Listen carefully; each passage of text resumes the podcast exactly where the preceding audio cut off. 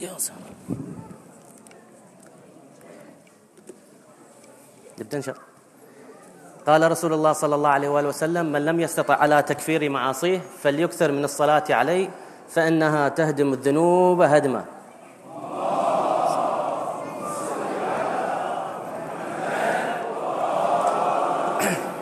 في السنة الماضية في مثل هذه المناسبة استعرضنا ملابسات حادثة الغدير وانتهينا إلى عن طريق ثلاث يعني قرائن إلى أن الغرض من حادث الغدير هو أن النبي كان يبي ينقل صلاحياته صلاحيات الولاية إلى آه، الإمام علي من بعده.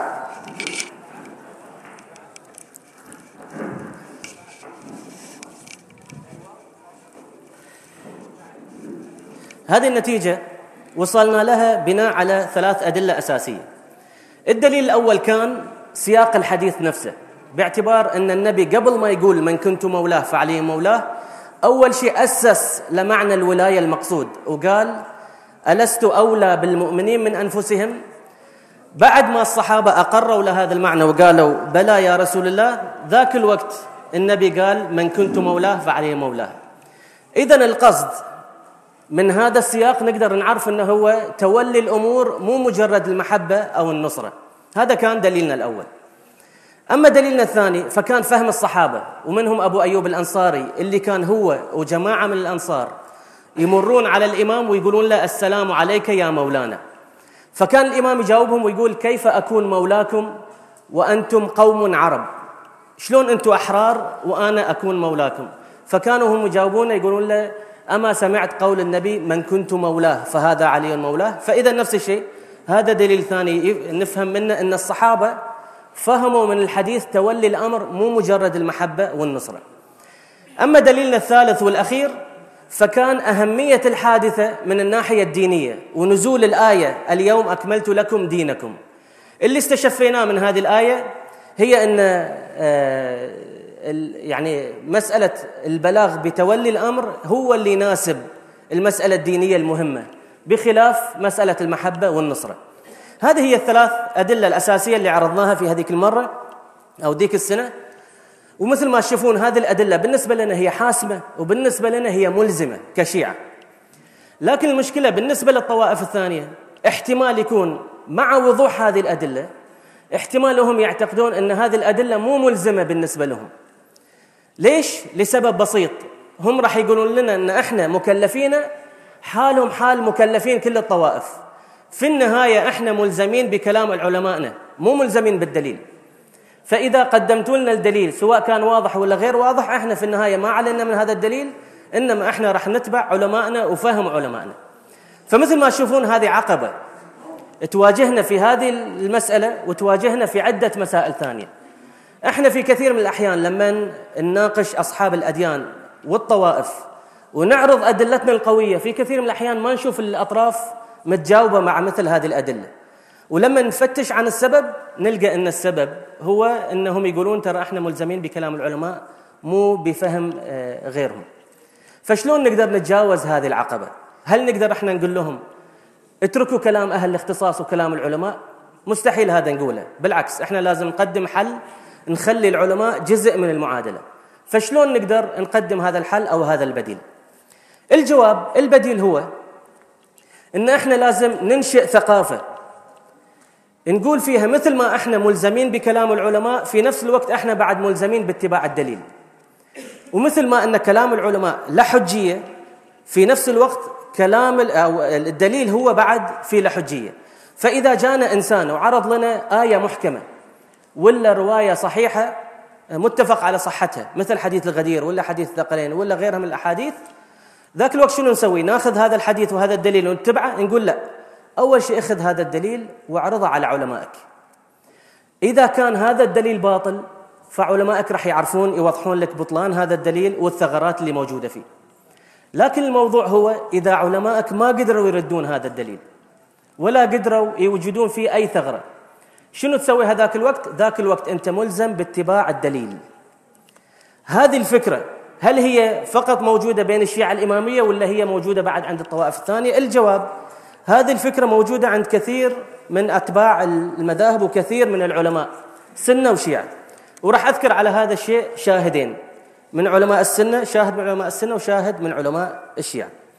بالنسبة لعلماء الشيعة أو عفوا بالنسبة لعلماء السنة هذا الذهبي تلميذ ابن تيمية في سير أعلام النبلاء الجزء الثامن صفحة 93 يقول التالي يقول ولا ريب أن كل من أنس من نفسه فقها وسعة علم وحسن قصد فلا يسعه الالتزام بمذهب واحد في كل أقواله لأنه قد تبرهن له مذهب الغير ولاح له الدليل وقامت عليه الحجة فلا يقلد فيها إمامه بل يعمل بما تبرهن ويقلد الإمام الآخر بالبرهان لا بالتشهي والغرض.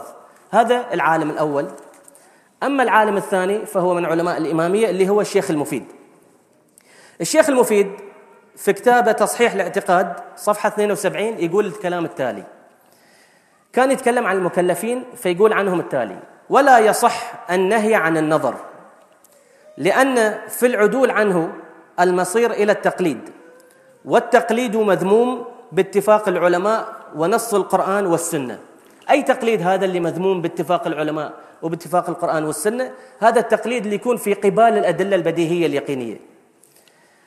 بعدها يبدأ يعرض الآيات والأدلة اللي تأكد هذه الفكرة. من الآيات اللي عرضها هي إنا وجدنا آباءنا على أمة وإنا على آثارهم مقتدون. قال أولو جئتكم بأهدى مما وجدتم عليه آباءكم؟ هذا الدليل الأول. أما الدليل الثاني فحديث الإمام الصادق المشهور اللي يقول فيه من أخذ دينه من أفواه الرجال أزالته الرجال. ومن أخذ دينه من الكتاب والسنة زالت الجبال ولم يزل. بعدها الشيخ المفيد ختم كلامه بمعادلة. جاب معادلة حقيقة ما أحد يقدر يتملص منها. شنو المعادلة تقول؟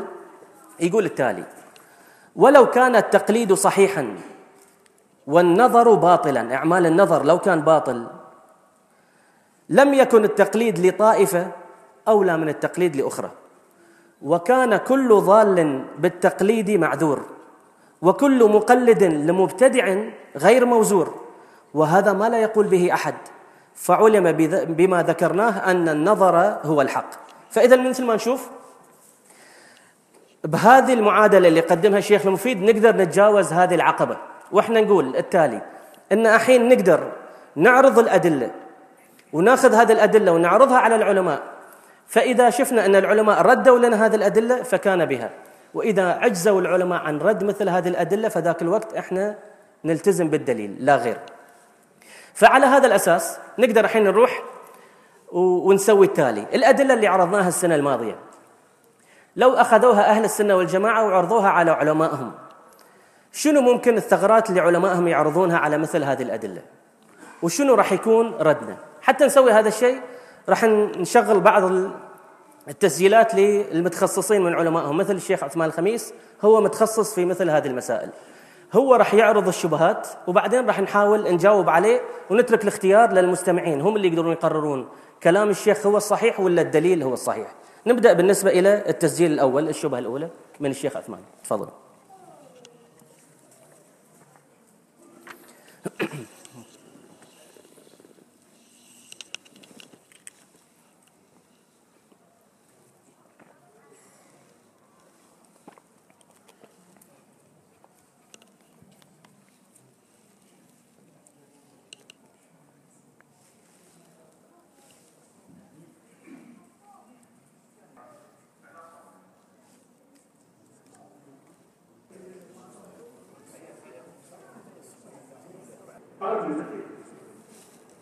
and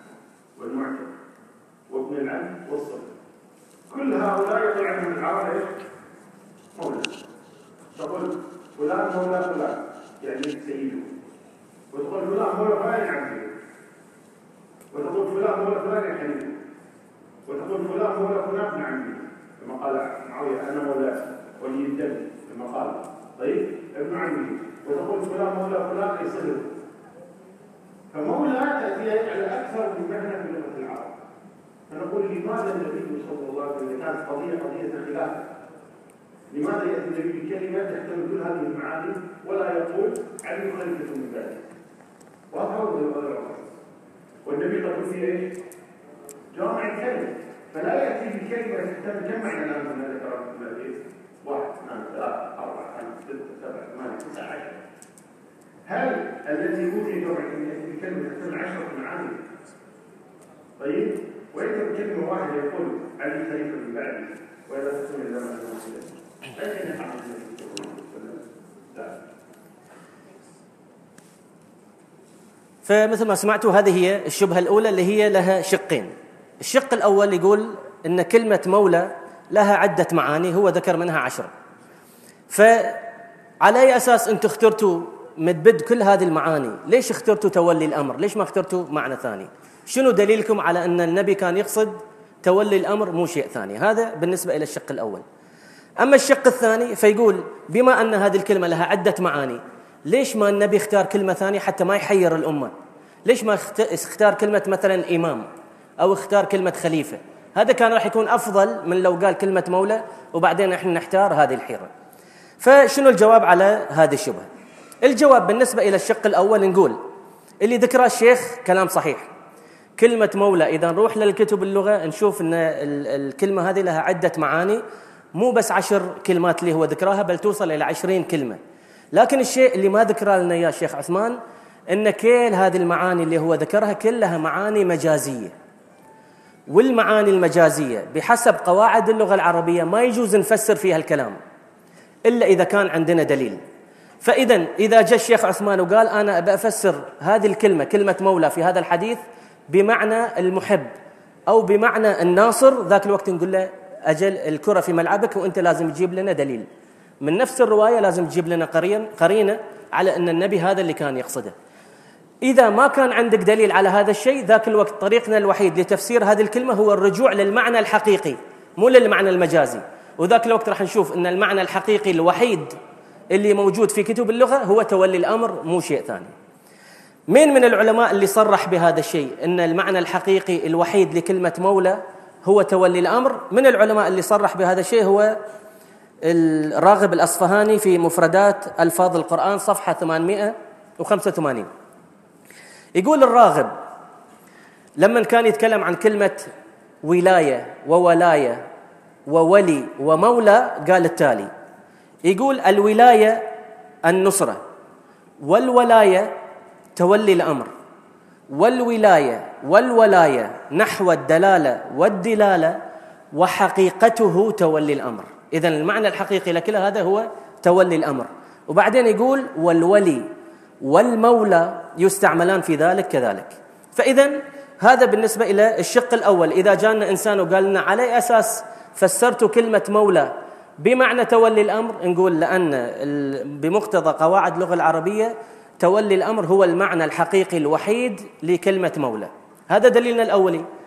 أما دليلنا الثاني فاللي ذكرناه السنة الماضية. القرائن الثلاث اللي جبناها كلها تشير إلى أن المقصود مو المحبة مو النصرة إنما هو تولي الأمر.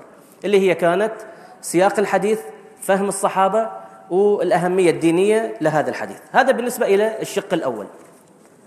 أما بالنسبة إلى الشق الثاني ليش ما النبي اختار كلمة غير هذه الكلمة؟ ليش اختار كلمة تحير المسلمين؟ وما راح لكلمة مثلا إمام أو خليفة؟ ذاك الوقت ما كنا راح نحتار ولا راح يصير هذا الخلاف كله. الجواب إحنا قلنا إذا التزمنا بقواعد اللغة العربية ما كنا راح نحتار لأن راح نرجع للمعنى الحقيقي والمعنى الحقيقي الوحيد لهذه الكلمة هو تولي الأمر. لكن إذا إحنا ما نبي نرجع لقواعد اللغة العربية ذاك الوقت إحنا اللي قاعد نتقصد إن إحنا نحتار. وذاك الوقت أي كلمة يقولها النبي راح يكون فيها نفس المشكلة. لأن كل المعاني اللي موجودة في اللغة العربية أو كل الكلمات اللي موجودة في اللغة العربية لها معاني حقيقية ولها معاني مجازية. خذ على سبيل المثال كلمة إمام اللي هي أوضح النصوص يمكن الواحد يتصور هذا الشيء. لكن إذا نروح لكتب اللغة يقولون الإمام لها عدة معاني منها القدوة. فذاك الوقت لو النبي قال من كنت إمامه فعلي إمامه ذاك الوقت راح نقول تعال يمكن معناها القدوة. من كنت قدوته فعلي قدوته. من معانيها مثلا الدال على الطريق الدال مثلا على الطريق إلى الله. فذاك الوقت كأن النبي يقول اللي أنا دليته الطريق إلى الله بعد الإمام علي راح يدليه الطريق إلى الله. حال حال باقي الصحابة. أصحابي كالنجوم بأيهم اقتديتم اهتديتم. راح يفسرونها بهذه الطريقة. فإحنا نقول آه، إذا ما راح نلتزم بقواعد اللغة العربية ما راح نخلص هذاك الوقت. أما إذا التزمنا بهذه القواعد فذاك الوقت كلمة مولى كافية ووافية. بهذه الطريقة نكون جاوبنا على الشبهة الأولى. فننتقل الحين إلى الشبهة الثانية اللي هي تخص سبب الحادثة آه، ويعني سبب نزول الحادثة أو ملابسات الحادثة. نسمع التسجيل. كذلك يقال الولاية المقصودة في الحديث هي الحكم النصرة والسيد كما قلنا قبل قليل لماذا؟ ما بعد ذلك يفسرون ما بعد ذلك يفسرون بل مساوي الحديث يفسرها إذا كان قد غضبوا على علي رضي الله عنه وارضاه هذه هي الشبهة الثانية. شنو مفاد الشبهة الثانية؟ لأنه هو الشيخ ذكرها بشكل سريع. وغالبا اللي يطرح هذه الشبهة يذكرها بنفس الطريقة ما يدخل في تفاصيلها لأن إذا دخل في تفاصيلها راح يعكس الدليل عليه. ليش؟ خلينا نمشي معاه. أول شيء خلينا نفهم النقض اللي هو عرضاه بالنسبة لنا. الدليل هو كالتالي يقول ترى لو تقرون ملابسات الحادثة راح تشوفون أن ما كان غرضها تولي الأمر بل كان غرضها حل مشكلة حصلت ما بين الصحابة وما بين الإمام علي. نقول له شلون عرفت هذا الشيء؟ إحنا قرينا حديث الغدير كامل. ما شفنا النبي تطرق إلى أي مسألة أن كان في خلاف ما بين الصحابة أو شيء من هذا القبيل. يقولون بلى تعالوا شوفوا هذا الشيء. هذه الرواية في تاريخ الإسلام للذهبي صفحة 690 الحديث صحيح هو يقول هذا حديث صحيح أخرج البخاري بعضه بهذا الإسناد. شنو يقول الحديث؟ الحديث عن البراء بن عازب يقول أن النبي بعث خالد بن وليد إلى اليمن يدعوهم إلى الإسلام. فقال البراء فكنت في من خرج مع خالد فأقمنا ستة أشهر يدعوهم إلى الإسلام فلم يجيبوه. خالد بن الوليد راح إلى اليمن ودعا الناس ستة أشهر إلى الإسلام ما أحد استجاب له. اللي صار النبي بعث الإمام علي وقال له رجع خالد بن الوليد خلاص وروح أنت بداله. حسب ما تقول الرواية ثم أن النبي بعث عليا رضي الله عنه فأمره أن يرجع خالد إلا رجل ذهب مع خالد أحب أن يبقى مع علي فليبقى معه. فكنت في من بقى مع علي. فلما دنونا من القوم خرجوا إلينا. الحين يبدأ الراوي يحكي لنا حكاية أول محاولة من الإمام علي. خالد بن الوليد ست شهور حاول وما جاب نتيجة. الحين الإمام علي هذه كانت أول محاولة بالنسبة له. خلينا نشوف شنو حصل. فلما دنونا من القوم خرجوا إلينا. فصلى بنا علي بن أبي طالب فسمعوا الجماعة الآيات القرآنية. ثم صفنا صفا واحد ثم تقدم بين أيدينا وقرأ عليهم كتاب رسول الله فأسلمت همدان جميعا. صلوا على محمد.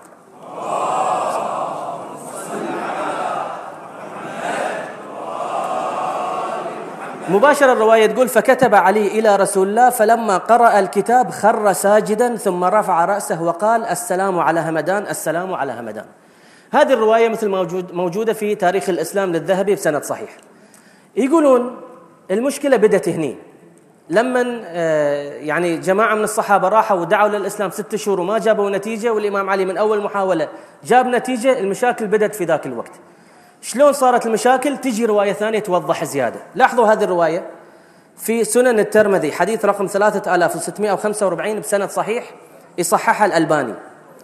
يقول بعث رسول الله جيشا واستعمل عليهم علي بن أبي طالب فمضى في سرية فأصاب جارية فأنكروا عليه وتعاقد أربعة من أصحاب رسول الله فقالوا إذا لقينا رسول الله أخبرناه بما صنع علي.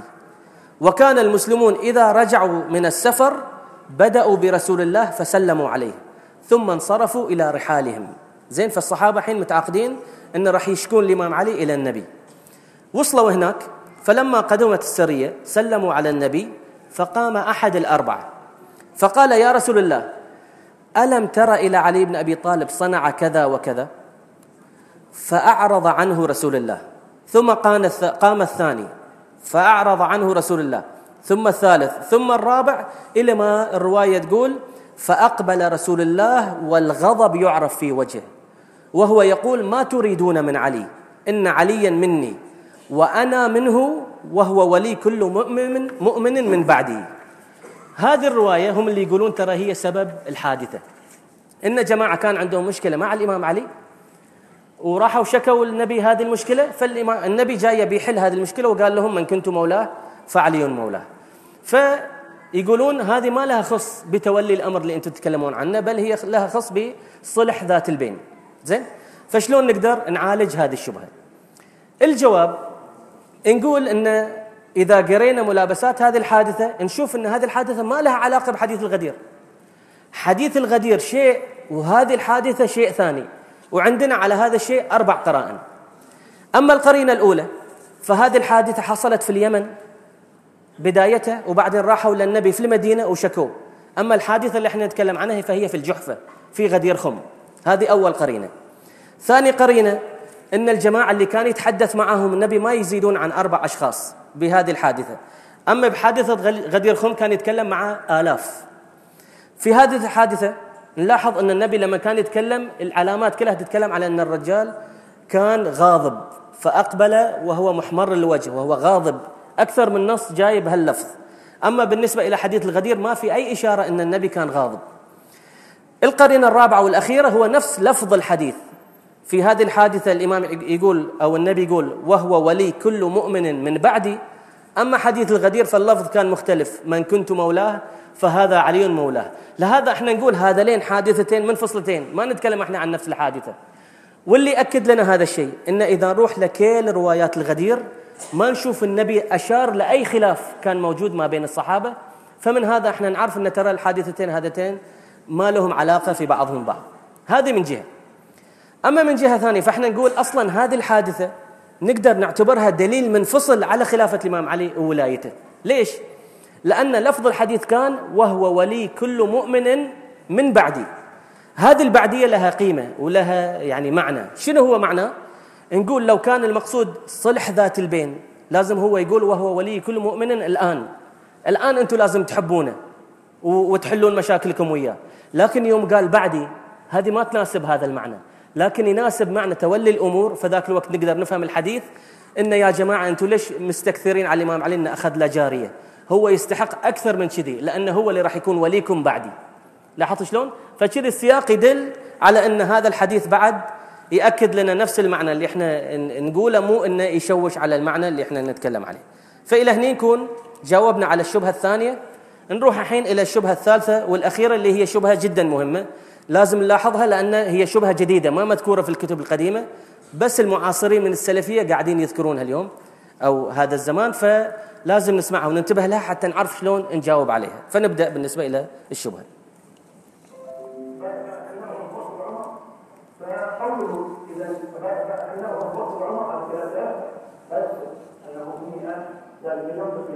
ولو كان هم الخلافه كان الناس ثم لو كان النبي يريد الخلافه صلوات الله وسلامه عليه الا يقولها في يوم عرفه الناس كلهم يجتمعون في عرفه يرجع النبي؟ قال عليه وسلم تبعين في غديركم ولا ان تسال الشيئين أين غديركم؟ أين يقع غديركم؟ غديركم أنا غديركم غديركم يبعد عن مكة 250 كيلو الآن فهل يعقل أن النبي صلى الله عليه وسلم يريد أن يبلغ امرا مهما عليه تدار الدين وقت الأمر واهميه الصلاة واهميه الزكاة؟ يريد أن يبلغه النبي صلى الله عليه وسلم يبلغ بعد مكه ب 50 ب 150 كيلو ما في طيارات لا في طيارات سؤال سؤال وجيه سؤال مهم. الان أن تجيب على السؤال في تفاعل اين اي آية من القرآن الكريم صريحه تقع الامامه ولو كانوا بهذا بهذه الاهميه ولو كان مقامهم في الدين كما تقولون ما بال النبي صلى الله عليه وعلى آله وسلم؟ لم الامر في حجة الوداع؟ وأختار بديل ابو فهذه هي الشبهة الثالثة. باختصار الشبهة مبنية على فرضيتين. الفرضية الأولى إن النبي ما بلغ بوجوب اتباع الإمام علي في مكة. هذه الفرضية الأولى. أما الفرضية الثانية فإن كأنه هو يقول إن اختيار النبي لموقع غدير خم بعد 250 كيلو حسب كلامه سمعت من بعض يعني المختصين قالوا ترى 250 كيلو متر مو رقم صحيح بس على حال المكان بعيد. يقول هذا المكان البعيد كان اختيار استراتيجي خاطئ لأن بهذه الطريقة النبي خسر الحجيج.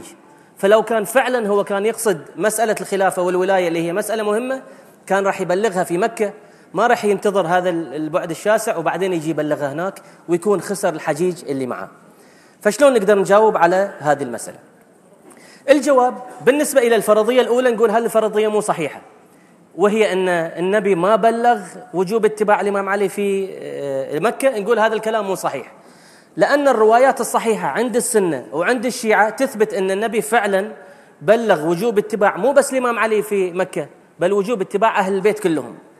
لاحظوا هذه الرواية في سنن الترمذي حديث رقم 3718 عن جابر الأنصاري يقول قال رأيت رسول الله في حجته يوم عرفة وهو على ناقته القصواء يخطب فسمعته يقول يا أيها الناس إني قد تركت فيكم ما أن أخذتم به لن تضلوا كتاب الله وعترتي أهل بيتي. اذا النبي مو بس أمرنا بوجوب اتباع الإمام علي بل أمرنا بوجوب اتباع أهل البيت كلهم برواية رواها سنن الترمذي وصححها الألباني. فهذه بالنسبة إلى الفرضية الأولى منتهية، نقول الفرضيه الأولى هذه مو صحيحة.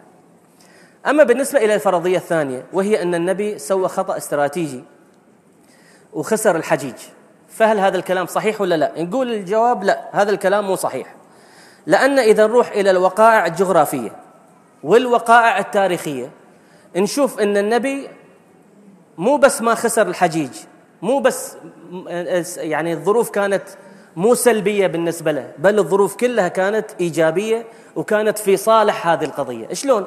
تعالوا نبدأ أول شيء بالنسبة إلى الوقائع الجغرافية في الخريطة الأولى. الخريطة الأولى هذه اللي مأخوذة من وزارة الشؤون الإسلامية والأوقاف والدعوة والإرشاد. آه، نقدر نشوف من خلالها صورة آه، شبه الجزيرة العربية. ونلاحظ غرب شبه الجزيرة العربية. المربع الأبيض هذا هو موقع مكة. ومثل ما نشوف مكة واقعة في وسط سلسلة من الجبال.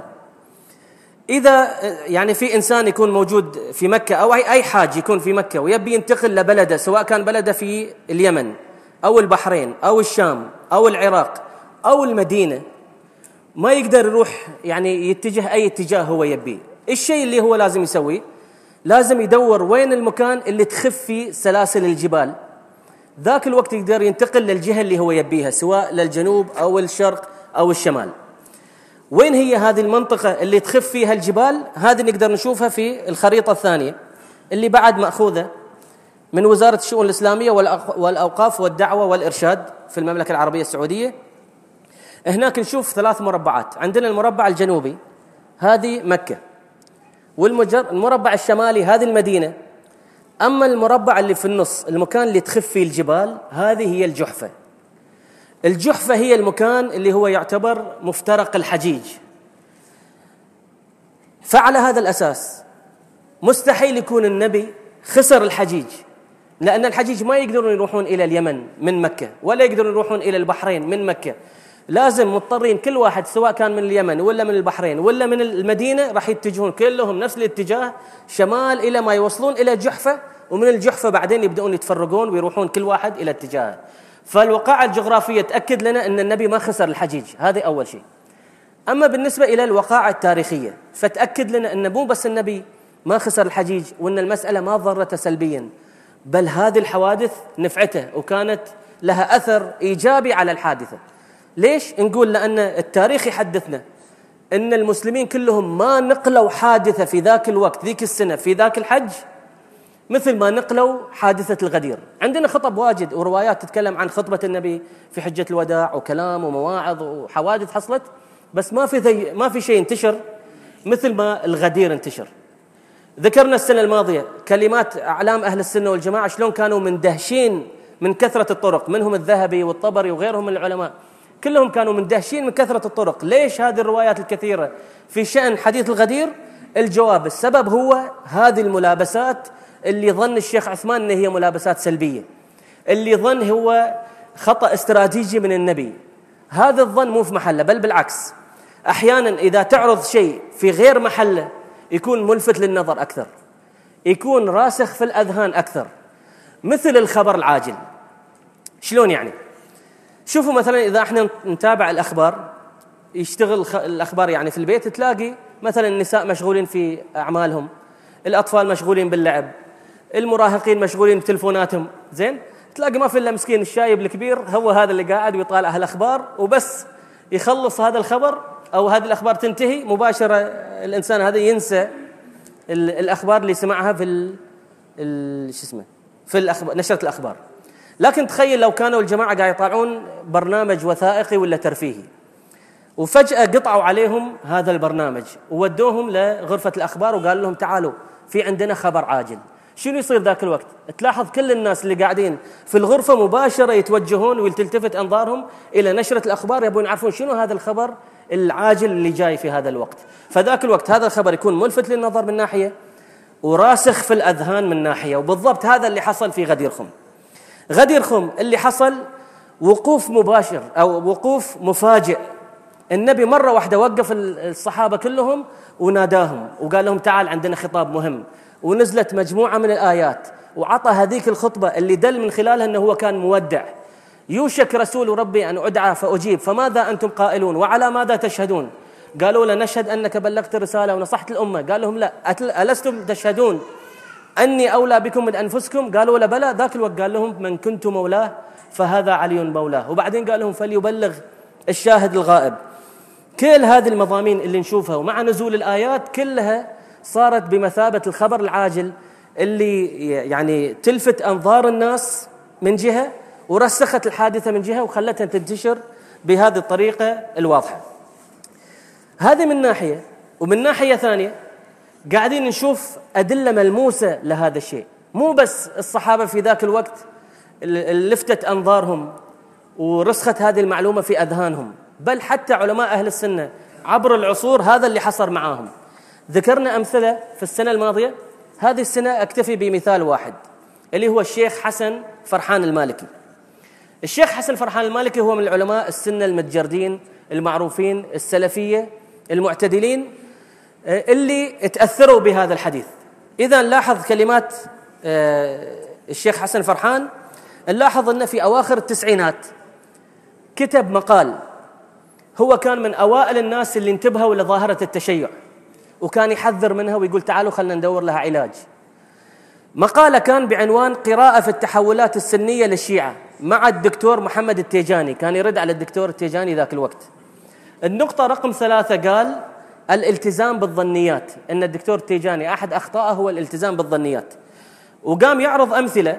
المثال اللي عرضاه كان ولا بد للدكتور من التفريق بين الظني والقطعي كحديث غدير خم. فهو حديث صحيح متواتر لكن دلالته غير قطعية. فكنت أتمنى من الدكتور أن يفرق بين الصحيح والضعيف. ثم يفرق بين قطعي الدلالة وظني الدلالة وضعيف الدلالة. هذه كان في أواخر التسعينات. أما في سنة 2007 في أحد القنوات الفضائية سالوه عن موضوع الغدير. فقال كلام مختلف. قال التالي قال يظهر لي أن الوقائع كانت واضحة من ناحية القرائن. يقول ترى الحديث فيه قرائن ما نقدر نستهين فيها. لاحظ شو يقول؟ قرائن الغدير ليست سهلة. عندما يجمع الناس بين مكة والمدينة وهو في عودته من الحج ويرسل إلى من سبق أن يرجع وينتظر من لحق ثم يخطب فيهم ليقول علي رجل فاضل هذا ليس معقول لاحظ كلامه شلون تغير شنو السبب تغيره؟ هذه هي الأمور السلبية اللي ظناها الشيخ عثمان آه، خطأ استراتيجي من النبي بل بالعكس هي هذه اللي تخلي الناس تعتقد وتتأكد إن هذا هو الغرض من حديث الغدير. في سنة 2012 رد مرة ثانية الشيخ حسن فرحان المالكي وجهوا له مجموعة من الأسئلة وجاوب بهذا الجواب في موقعه في الفيسبوك. يقول فالظاهر حتى الآن أن حديث الغدير نص صريح وليس نص الغدير وحده وإنما اشتهر لأنه كان في هذا الجمع العظيم وبهذه اللغة الصارمة وفي آخر حياة النبي ولأنها خطبة مودع حقا فاذا هذه القرائن هي القرائن اللي أكدت إن حادثة الغدير المقصود منها مو المحبة ولا النصرة إنما المقصود منها هو تولي الأمر. فهذه هي الشبهات الثلاث اللي ممكن لأهل السنة والجماعة يوجدوها في أدلتنا اللي ذكرناها السنة الماضية وهذه هي ردودنا. الحين المسألة متروكة للناس. الناس هم يقدرون يميزون شنو هو الكلام الصحيح وشنو هو الكلام الخاطئ؟ وما قدر أحد الحين يتعذر ويقول أنا راح أتبع علمائي وخلاص. نقول له لا إذا لاح لك الدليل مثل ما يقول الذهبي فذاك الوقت أنت ملزم بكلام الذهبي. إلى هنا يكون انتهينا من البحث. أختم بهذا الدعاء وبعدين نسألكم الدعاء.